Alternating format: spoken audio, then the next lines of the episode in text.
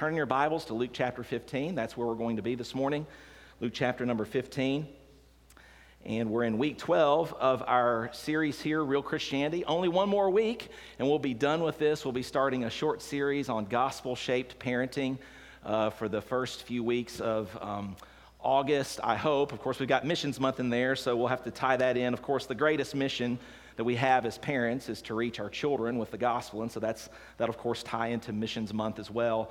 But we'll be having some missions related mes- messages throughout the month of August, also some on gospel shaped parenting and then get into a series on forgiveness in the month of September and October. Looking forward to that. And then, of course, into the holiday season. Can you believe it's almost August? Oh, this, this year is just flying by fast. Luke chapter 15, we'll be looking at the story of the prodigal son in several minutes here as we get into the message. I'm not going to read it now because we will read it later on in the message. I was eight years old, and my sister and I were out in the driveway. We were riding our bicycles, and I had fallen off my bike before. All of us know what it's like to learn riding a bicycle, and we've all, we, we all have those bumps, bruises, scrapes, dings from uh, falling off of our bikes. Um, and of course, I had many traumatic experiences. My mom's probably reliving some of them right now as I'm telling these stories. Where's my mom this morning? There she is. Uh, yeah, I had many traumatic experiences falling off my bike. But on that day, when I was eight years old, I was out in the driveway riding bikes with my sister, and I was doing what typical brothers do. I was trying to harass my sister, and so I was chasing her on my bike as she was riding her bike. And we were just riding in the driveway there because we lived over on Westmead back in the day, and that's not a road that an eight year old's going to drive a bicycle on. Uh, so thankfully, my mom was uh, taught us well not to play in the street playing traffic. But I remember that on that day, I really wrecked hard. And, and, uh, but it wasn't as hard as some of my other wrecks, and I thought I had just sprained my ankle. I really did. And so for the next two or three days over the weekend, I laid in bed thinking that I only had a sprained ankle. Well, come Monday or Tuesday, mom started to think it might be more than a sprain, and so she ended up taking me to the doctor and found out that my leg had been snapped in two places. Little did we know but here's the reality even though I went through that traumatic experience, and of course, that was the first broken bone that I'd ever had, and I didn't know what that even felt like, so I thought it was a sprain or a twisted ankle. But even with that bad of a traumatic experience riding a bike, I still ride a bike today. Uh, I still, after that long recovery, wearing a cast on my left leg, and, and it's still even weak to this day, as, as many years later, because you know, when you have your leg in a cast for that long, it kind of atrophies, the muscles do. But even many years later, I still get on bikes and I still ride them. I still ride bikes to this day, and I don't have a constant fear of getting on them now. And the reality is, is we've all learned from experience of falling and getting back up. And the Bible says that a just man falls seven times and then rises up again. And so the Bible talks about this reality of how um, there's going to be times when we do not walk after the Spirit. And we're going to walk according to the flesh, and we're going to fall, we're going to sin. And in those moments, we can either choose to stay on the side of the ditch, stay in the side of the ditch on the side of the road, or we can choose to get back up. And so today's message is entitled Come Back Kids. We're talking about the biblical truth of repentance, what it means, um, what leads to true repentance, and what hinders repentance. So, really, those are the three points today. So, if you have your outline there, follow along with me. We're going to get into Luke 15 in point two. Point one is really just a quick definition and reminder of what repentance means, what it is. And then we're going to look at what leads to repentance and study Luke 15, and then look at what hinders repentance in our life. And so there's two kinds of repentance. Number one, there's a repentance for those in here today who do not know Jesus as their Savior. And what repentance for you means is that you acknowledge your sin before God, you acknowledge your need as a sinner, and you turn to Christ for the only hope and forgiveness that can be found. And that's in his finished work alone, on the cross alone, through grace alone, by faith alone and it's, it's in Christ alone. Amen? And so, repentance for those who do not know Christ is you're, you're, you're, you're acknowledging to God that you're a sinner, you're confessing that, you're choosing to forsake that and turn to Christ and trust Him for the hope of your salvation. Then there's repentance for the believer. There's a daily renewal of the mind that occurs as we change our minds to what God says is true. And certainly, as believers, we still repent about sin when we choose to long and, and lure after sin. And we uh, change our minds about who God is and what, he, what He's doing and who we are and what His gospel means for us. And so, joyful Christians learn how to turn back quickly and often every time they fall. They are quick to run to Christ and not to run from Him. They know that Jesus is someone to hide themselves in, not to hide from. They know with confidence that Jesus is not on a warpath against them, but as his children, he's on a rescue mission for them, restoring them.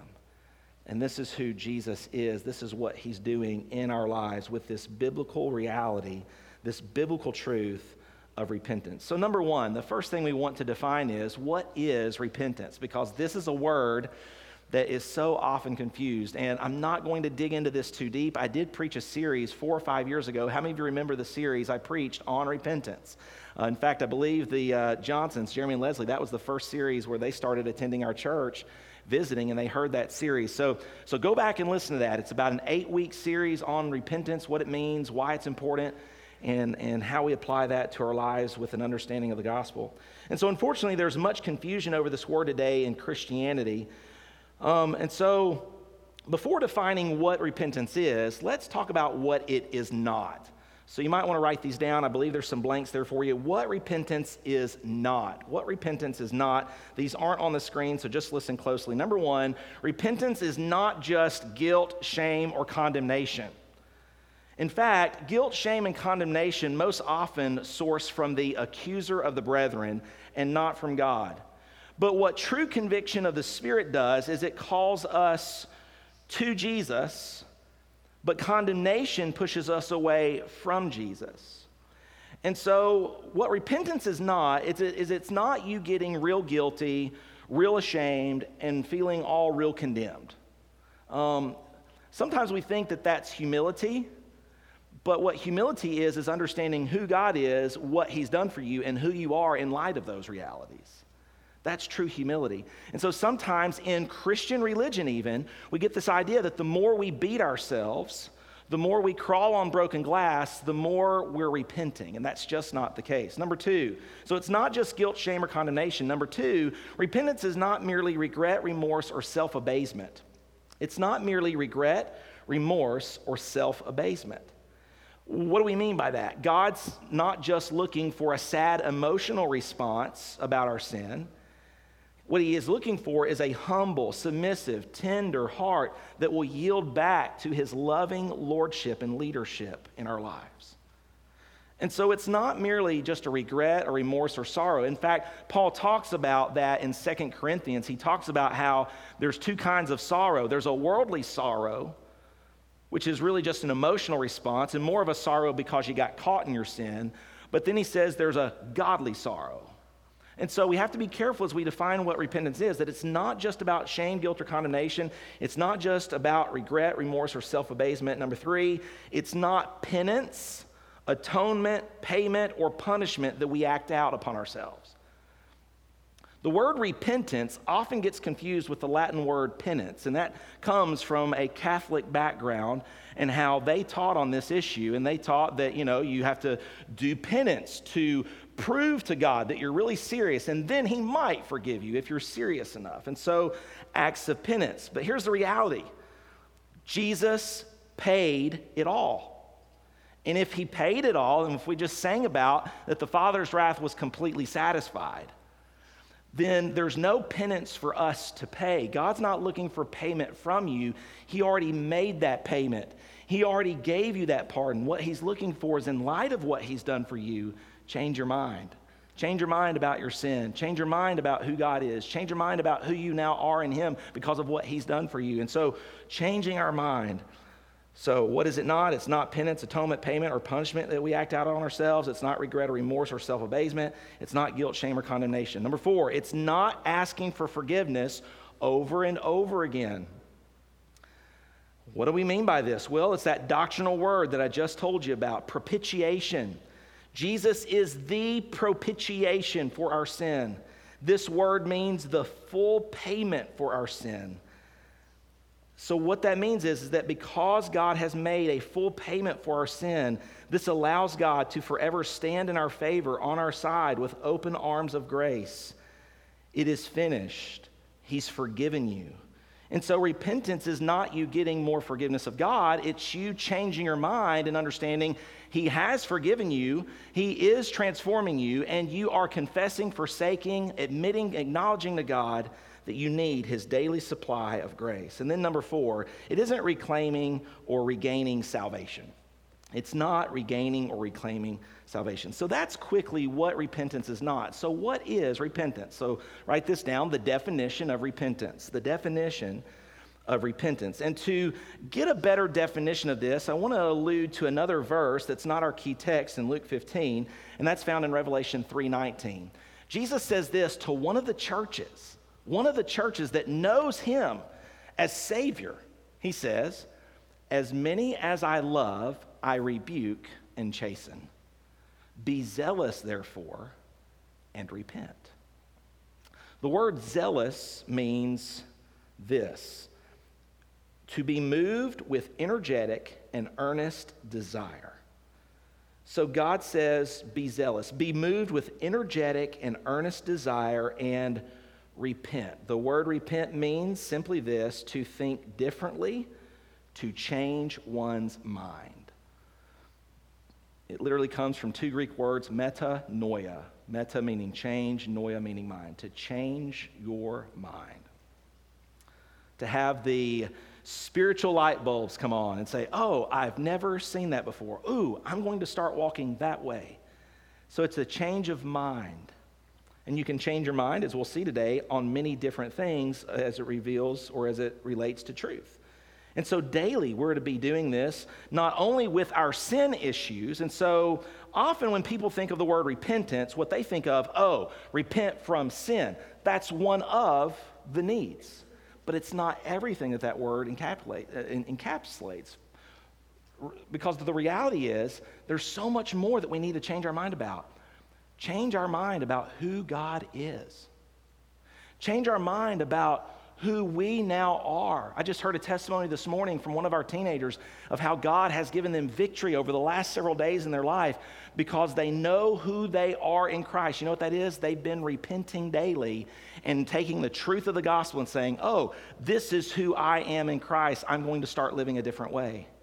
And so, changing your mind about who God is, who we are in Christ, and who, what God has done for us in the gospel. So, a repent, so to repent means to simply change your mind. Here's a great definition from the chapter that we were studying this week, chapter 12.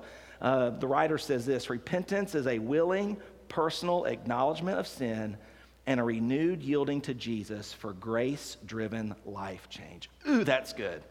That is a great definition, and I think you've got some blanks there to fill in for that definition there. Repentance is a willing, personal acknowledgement of sin and a renewed yielding to Jesus for grace driven life change. Let's look at a few key words here because he says acknowledgement of sin. So let's look at three key words here in this definition. Number one, acknowledge. That word acknowledge means this to agree with God that something is sinful, hurtful, and destructive. When we are repenting in our life, specifically over sin issues that we face, what we are doing when we repent is number one, we are acknowledging. We are saying, God, this sin is hurtful, destructful, sinful. It's, it's going to destroy me, and it harms my relationship with you. Um, we all know that sin is hurtful, destructive, but somehow we get deceived in the moment of thinking that it's pleasurable and there's going to be no consequences and no cost. The reality is, is there's a lot of costs, as we'll see in the story of the prodigal son here in just a moment. So, three words acknowledge, agree with God that something is sinful, hurtful, and destructive. Number two, confess. This is another biblical principle tied into this word repentance. What we're doing is we're confessing. What does that mean? We're admitting it to God before God. We're admitting it before God. We're not hiding the sin. We're not rationalizing the sin away. We're not blaming others for our sin.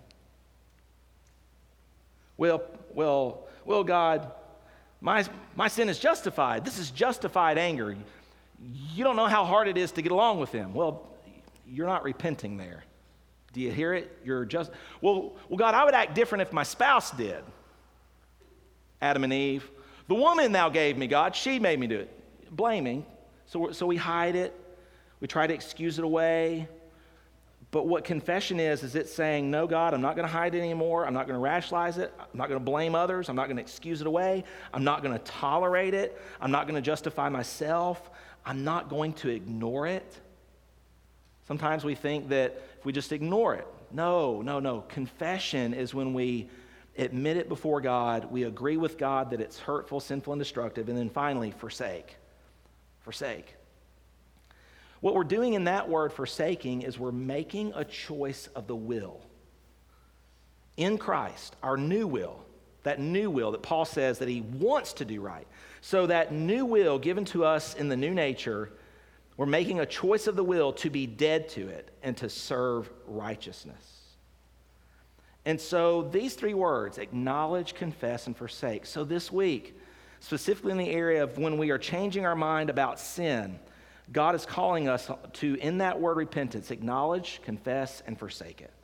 I would challenge you to uh, take these three words and to think that through as you think about this word repentance in your life, specifically in the area of dealing with sin. And so, repentance is the act then of us taking responsibility for our sin, removing the games that we try to play with God and with others, and it's getting real before Him.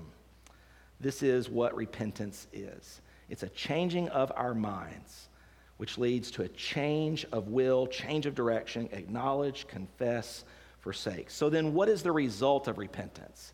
What happens when I allow God to daily renew my heart and mind to His truth? When I'm daily renewing my mind against sins that would destroy and hurt me, and I'm running to Christ and I'm, and I'm, and I'm dwelling in Him, what are, what's the result of that? write down these words quickly. I don't think there's blanks there, but just write down the words growth slash change slash transformation. All those words. Growth being primary, but growth, change, transformation, spiritual growth happens as a result of repentance. But here's the obstacles to our growth. Just like a plant has obstacles to growing in a garden, so, so does our spiritual lives. And, and Satan's not going to go down without a, without a fight. And so the obstacles to our growth many times are pride, self justification, as we just mentioned, blame shifting, lying, rationalizing. As you study the Old Testament, I love the Old Testament because the Old Testament is a picture of, of us in so many ways through the nation of Israel. And if you remember with the nation of Israel, so many times they tried to rationalize their, their, their sin, they tried to blame others, they tried to uh, uh self justify themselves. And the nation of Israel personified all these obstacles to growth um, on many occasions when God was seeking to get their attention and draw them to himself. In fact, God uses a very descript phrase for the nation of Israel. Many of you might know it. Uh, he, he, he used the phrase stiff necked to refer to the nation of Israel many times. He says, But they obeyed not, neither inclined their ear, but made their necks stiff that they might not hear nor receive instruction. Do you realize that um, this actually can be very visible in people's lives too? Pastor Don and I, we preach, right, Pastor Don? And it's sometimes easy to see people getting literally physically stiff necked in the audience because you're preaching truth and you can, all of a sudden, they tense up like, uh oh, you know? Um, we're, and, and, and so the battles start, and you can tell they're spiritual battles. We think we can hide it, but we really can't. And so God says here that the nation of Israel, their, their, their obstacles to their spiritual growth were pride, self, self-justification. They, they didn't want to face these issues. And so th- throughout, throughout the nation of Israel's life, God was calling on them to repent, to return. Um, uh, how many of you know that babies can be stubborn little creatures? Um, precious little babies. I'll never forget when Caitlin was about two years old, and talk about a illustration of this verse, stiff-necked. Um, there just came a time when Caitlin, Caitlin, out of all three of our kids, and I'm talking about her extra today because she's not here, she's down at music camp, so don't tell her I told this illustration uh, later. Anyway, unless she asks, and then I will not have you lie. But anyway, um, uh, about two years old, she, she just was a crier, a screaming crier. And Rebecca and I just finally made the decision as parents she's to have to cry this out. We can't keep going, on, go, going into that crib and rescuing her every time. We're creating a very bad habit here. And literally, it took what, what, Rebecca, two and a half, three hours. The girl would not stop crying. I promise you, we weren't abusing our child, but at the same time, what, did we, what were we trying to do as parents in that moment? We weren't trying to break her spirit, but we were trying to break her stubborn will because she had a lot of her daddy in her. and um, thankfully, that occurred. But sometimes God, in His love for us, allows us to go our own way a while so that we'll see that the way that we're going is, is not, is not going to help us. It's only going to hurt us. Um, and so, babies, they, they can be stubborn little creatures, but, but we as parents, we love them and we know that growth is, is the goal for them. And, and so, growth is only pos- possible once we have softened our hearts and we've repented and we've changed our minds. And so, repentance, I love this definition or, or further expansion on this, this idea. Repentance is when the light of truth comes on in your heart you see sin for what it is, God for who He is, grace as it truly is, and you run to Jesus acknowledging truth. Man, let that sink in. It's the light of truth coming on in your heart. And so, yes, repentance of sin, and that's where we're really dealing with today in our message. But there's other things that, that, that's occurring in repentance. You truly see God for who He is. And none of us in this room see Him perfectly. All of us see through a glass darkly but then face to face. And so we're all growing in our understanding of this amazing God that we have a relationship with.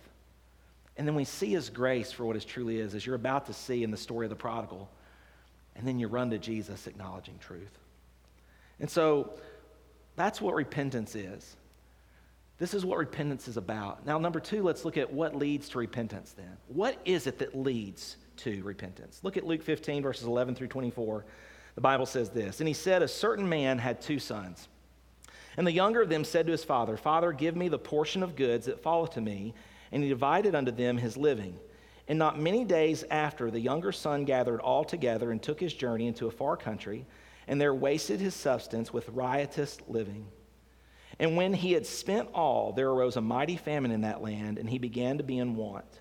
And he went and joined himself to a citizen of that country, and he sent him into his fields to feed pigs, swine. And he would have fain have filled his belly with the husk that the swine did eat, and no man gave to him. And when he came to himself, he said, How many hired servants or slaves of my father's have bread enough and to spare, and I perish with hunger? I will arise and go to my father, and will say unto him, Father, I have sinned against heaven and before thee, and am now no more worthy to be called thy son. Make me as one of thy slaves or hired servants. And he arose and came to his father, but when he was yet a great way off, his father saw him and had compassion, and ran and fell on his neck and kissed him. Notice that all of those actions from the Father happened before the Son even started his speech that he had rehearsed. And so then the son starts in on his speech, verse 21. And the son said unto him, Father, I've sinned against heaven and against and, and, and in thy sight, and am no more worthy to be called thy son. But the father said to his servant, So the father stopped his son's speech halfway through, and the father said to his servants, Bring forth the best robe and put it on him, and put a ring on his hand and shoes on his feet. And bring hither the fatted calf and kill it, and let us eat and be merry. For this my son was dead and is alive again. He was lost and is found. And they began to be merry. As you read that passage, let me ask you the question what was it that led to the prodigal son's true repentance? I don't think any of us would doubt that the prodigal son had true repentance. It wasn't just surface, oh, I'm sorry. No, it was deep, it was real. What was it that led? Well, let me ask you first was it fear? that led to the prodigal son's repentance. Meaning, man, I better get back home because dad's going to beat me when he finds out how low I've fallen. Was that what caused the prodigal son to turn? Fear. Fear of punishment, fear of wrath. Um, the threat of punishment may lead to a surface repentance.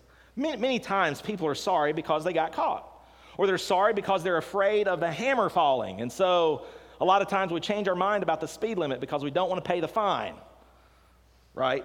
And so, and so there's this threat of punishment, fear, consequence. But that leads to a surface repentance. But it is not heart changing repentance that God desires for his children. As children of God, the punishment concept, I believe, is a distorted view of God, which does not paint a full portrait of who God is. Because if God were this way, it would only mean that Jesus wasn't indeed the propitiation for us. You see, propitiation means the full satisfaction of God's wrath and his righteous demands. Jesus took all of our punishment upon the cross, 1 John 2, verse 2, and he is the propitiation for our sins and not for our sins only, but also for the sins of the whole world. This is why we know we can have an advocate with the Father, Jesus Christ, the righteous. Herein is love, not that we loved God, but that He loved us and sent His Son to be the propitiation for our sins. You see, the love of God is manifested in the full satisfaction of God's judgment and wrath upon Jesus for our sin. And so, yes, sin's still going to carry a whole lot of consequences. It's still going to bring pain. We're going to perhaps endure chastening, uh, certainly, as we, as we sin as God's children, but these things are never punitive, meaning God's not allowing these consequences of sin in our life to beat us up, but actually to bring us up, to raise us in the nurture and admonition of Him. They are meant as corrective and restorative measures not punitive. And that is so important to understand as God's children. Because if we think that that's God's main relationship in the way He re- re- relates to us, and ooh, I better change because if not, God's going to drop the hammer. Well, sin alone drops the hammer. Listen, if you go out and you do things that are sinful, sin, uh, the, the law of sowing and reaping still happens in the world. But God, in His love, is going to draw you to Himself, and He's going to chasten you, as, as He says there in Revelation 3. And these things are meant for corrective measures and restorative measures, they're not punitive. And so, one motivation is fear. I don't believe that's the motivation for the prodigal son here to repent. Number two, was the motivation to repent reward? Did the prodigal son think that in his going home, he was going to be rewarded for his repentance? No, he, he wasn't expecting much. He was just expecting to be one of the slaves. So, reward wasn't a motivation for his repentance. Number three was duty. Was duty a, a motivation? You know, I'm my father's son, so I should do it. Was duty a motivation? That wasn't the primary motivation either. What was the primary motivation? Look with me at verse 17. And he came to, and when he came to himself, I love that. It's like all of a sudden he, he wakes up in his slumber, in his stupor, and he says, This is not wise. This is not going to live, lead to long life for me. He said, How many slaves of my father's have bread enough and to spare, and I perish with hunger? Do you know what led to the prodigal son's repentance was believing that his father was a good master. But what the prodigal son didn't understand is that his father was also a really, really, really, really good father as well. But you see that it was the concept of goodness? It was the concept of the father's goodness that said, okay, I'm at the bottom here, there's really nowhere I can go from here. And maybe I can go back to my father's house because I know he's good to our slaves. I know he's good to our servants. And I'll, and I'll rehearse this speech and I'll just vie to be one in the slave house. So he believed in his father's goodness for his slaves. what the prodigal son was about to be absolutely struck by, awestruck by, was that this man was a good father as well. So, what is the motivation for this man's repentance? It was goodness, and by parallel and illustration, it's the goodness of God, as the Bible says here, that leads us to repentance. That's the major motivating force for transformation in our life, for changing our mind. Oh, yeah, fear might motivate us to change for a while. Reward, duty, but it is the goodness of God that leads us to repentance. I love this quote God doesn't desire forced repentance, He desires your willful return and receptivity. He desires for you to see Him as better than your sin. This son, for some reason, saw the pig slop as, as being pretty good for a while until he understood that his father was better. And so notice that, that as this, this son comes home, as he returns, basically his speech is, Make me a slave. He was never expecting to be made a son again. So imagine this, this, this son's amazement and surprise when his father would not even give him a chance to do penance, not even give him a chance to rehearse his speech of promises of how he was going to do better and try harder what he expected was nothing like what he experienced from his father. He had no clue, the prodigal, when he was in the pig pen, he had no clue that his father was waiting with eager and open arms. He had no idea that he simply needed to change his mind and return to open arms. Isn't that amazing? How much sooner do you think that the prodigal son would return to his father if he had known his father's true heart. One thing is for sure I think he probably would have eaten fewer corn husks in that pig pen. Don't you think? If he had really known that his father was that good, he knew his father was a good master, but he had no idea that his father was a good father. This is what leads to true and lasting repentance. It's the goodness of God. So that's why we major on it here. Because, yeah, I can get up here and say, if you don't repent, you might get killed in a car wreck. And that could be, I mean, sometimes if you, you know, one sin would be drunk driving. If you sin and get drunk and you're driving behind the wheel, you might die. There's a lot of things that happen just because of the course of this broken and fallen universe.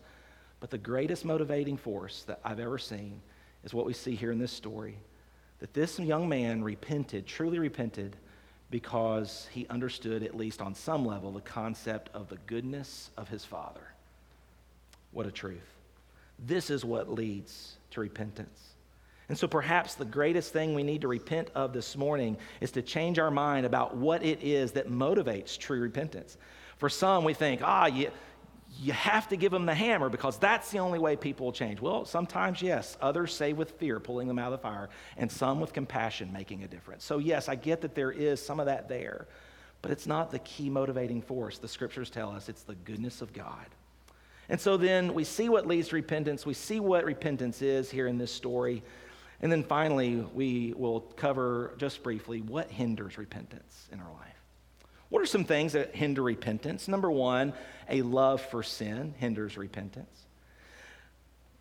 For a while, and we don't know how long this son was away from his father's house. We don't know how long this journey was. We, we don't know how much time it was. But what we do know is, is that as long as this son loved his sin more than being in the presence of his father, and as long as this sin still offered him any hope of pleasure and satisfaction, he was going to keep on loving his sin.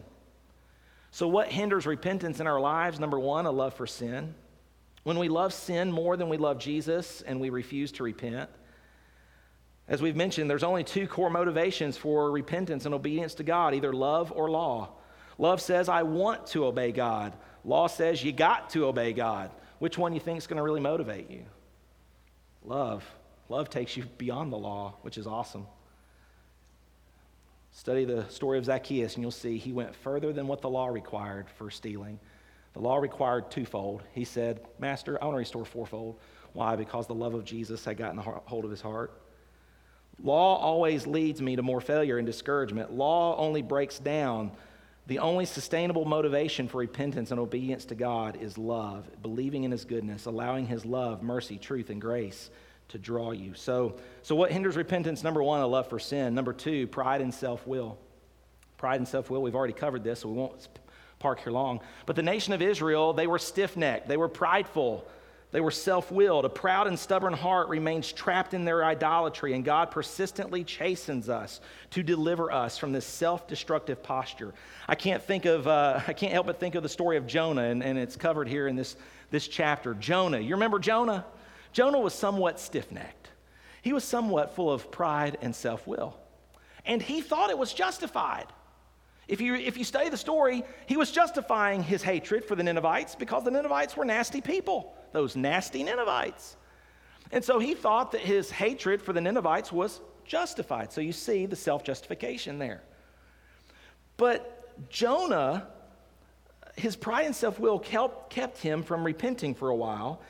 But I want to point out something that was a great reminder to me this week, and that is this. Many times the story of Jonah is read wrong. What do I mean by that? Catch this. This is a great truth. What I mean by this is sometimes we read the story of Jonah wrong. We think that the great fish was sent by God to punish Jonah. Now, come on, be honest. How many of us, because I know I did, and it wasn't until this week I'm like, oh, duh, that makes so much sense. For my entire life growing up, I thought that the fish was sent by God to punish Jonah. Raise your hand if you were like me and you thought that that was the main reason God sent the fish. I thought so. It's, it's kind of, again, one of those spiritual lights comes on, and, and at that moment we have a cho- choice to say, oh, wow, that is true, or to say, no, no, no, that must be someone else's interpretation. But listen, the fish that swallowed Jonah was actually the grace of God.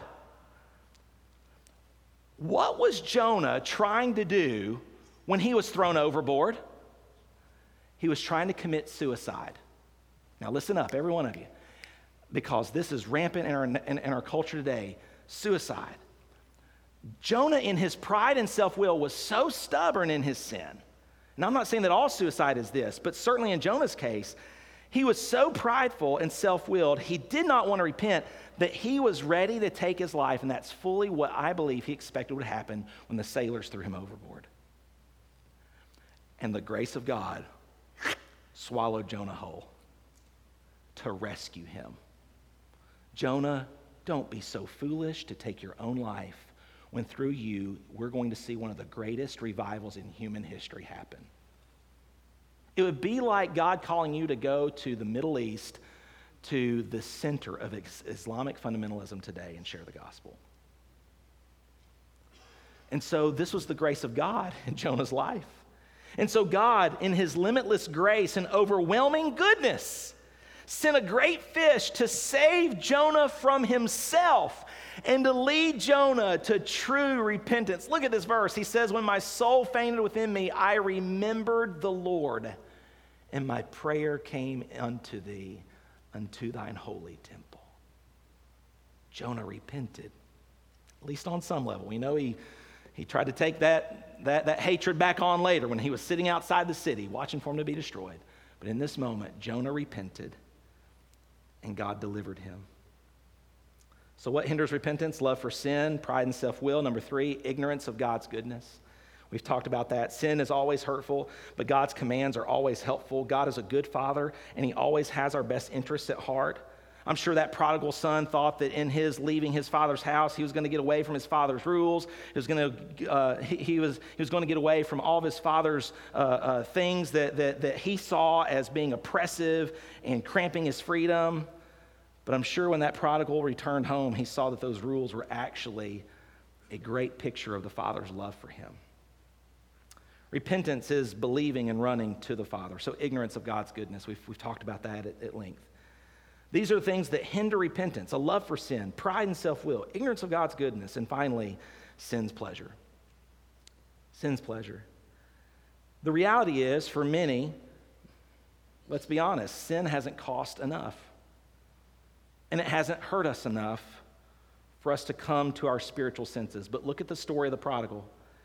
In verse 17, it says, When he came to himself. Finally, sin had run its course, it had taken everything from him. He was truly at the bottom, and sin's pleasure no longer held a candle to being in the Father's presence. Even if it was just, again, in his flawed understanding at this point, even if it was just as a slave. The prodigal son finally got to the point where he had had enough and he came to himself. He came to himself. And so there's two times when we truly repent. Number one, when we love Jesus enough, or number two, when sin becomes painful enough. And really, it's a combination of both of those when we see our sin for the pain and the death that it really is. And we see God in His love trying to draw us.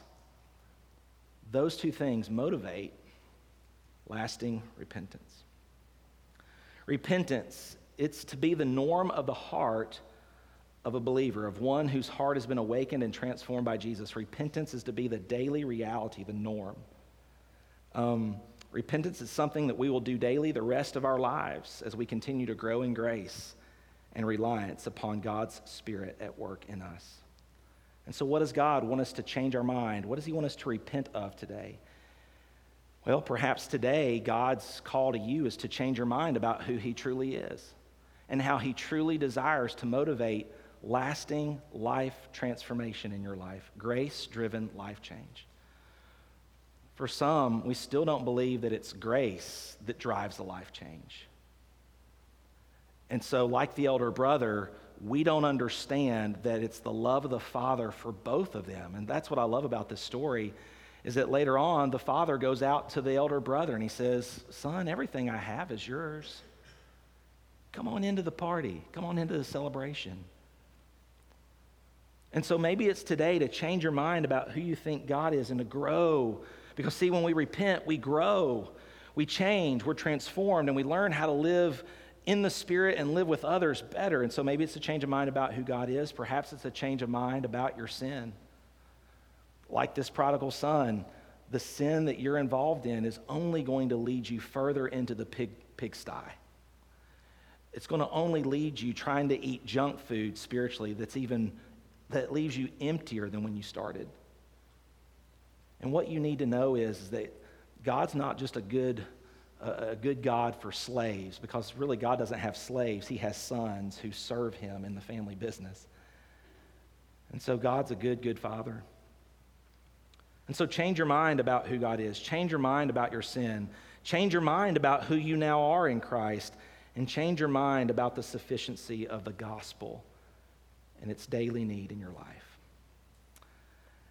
Here at the end of our service today, we are in a very real way practicing this reality of metanoia, of biblical repentance, through an observance of the Lord's Supper. What we do in the Lord's Supper is we remember and reflect on the great sacrifice, the love of the Father for us in sending Jesus Christ to be our Savior. I'm going to go ahead and ask our deacons to be dismissed at this time to the back and get ready for this.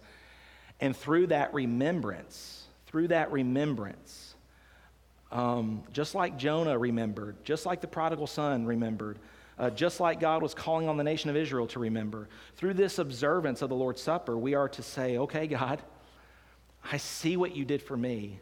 I remember this. Therefore, I repent. I change my mind about my sin. I change my mind about what I think I know you to be. And Father, help me to ever continue to grow my understanding of that as I read your word. And so it's through a time like this that a very real symbol of repentance occurs, where we say, okay, in light of all you've done for me, Jesus, I let go of this and I cling to you. You are my hope. You are my source of life. I mean, we're eating food. We're eating crackers and drinking grape juice today, which are symbols of the body and blood of Jesus. And what we're saying through taking these foods is we're saying He is the source of our spiritual, not only our survival, but our thriving. He is the bread of life, He is the water of life. Through Him, we'll never hunger again, through Him, we'll never thirst again.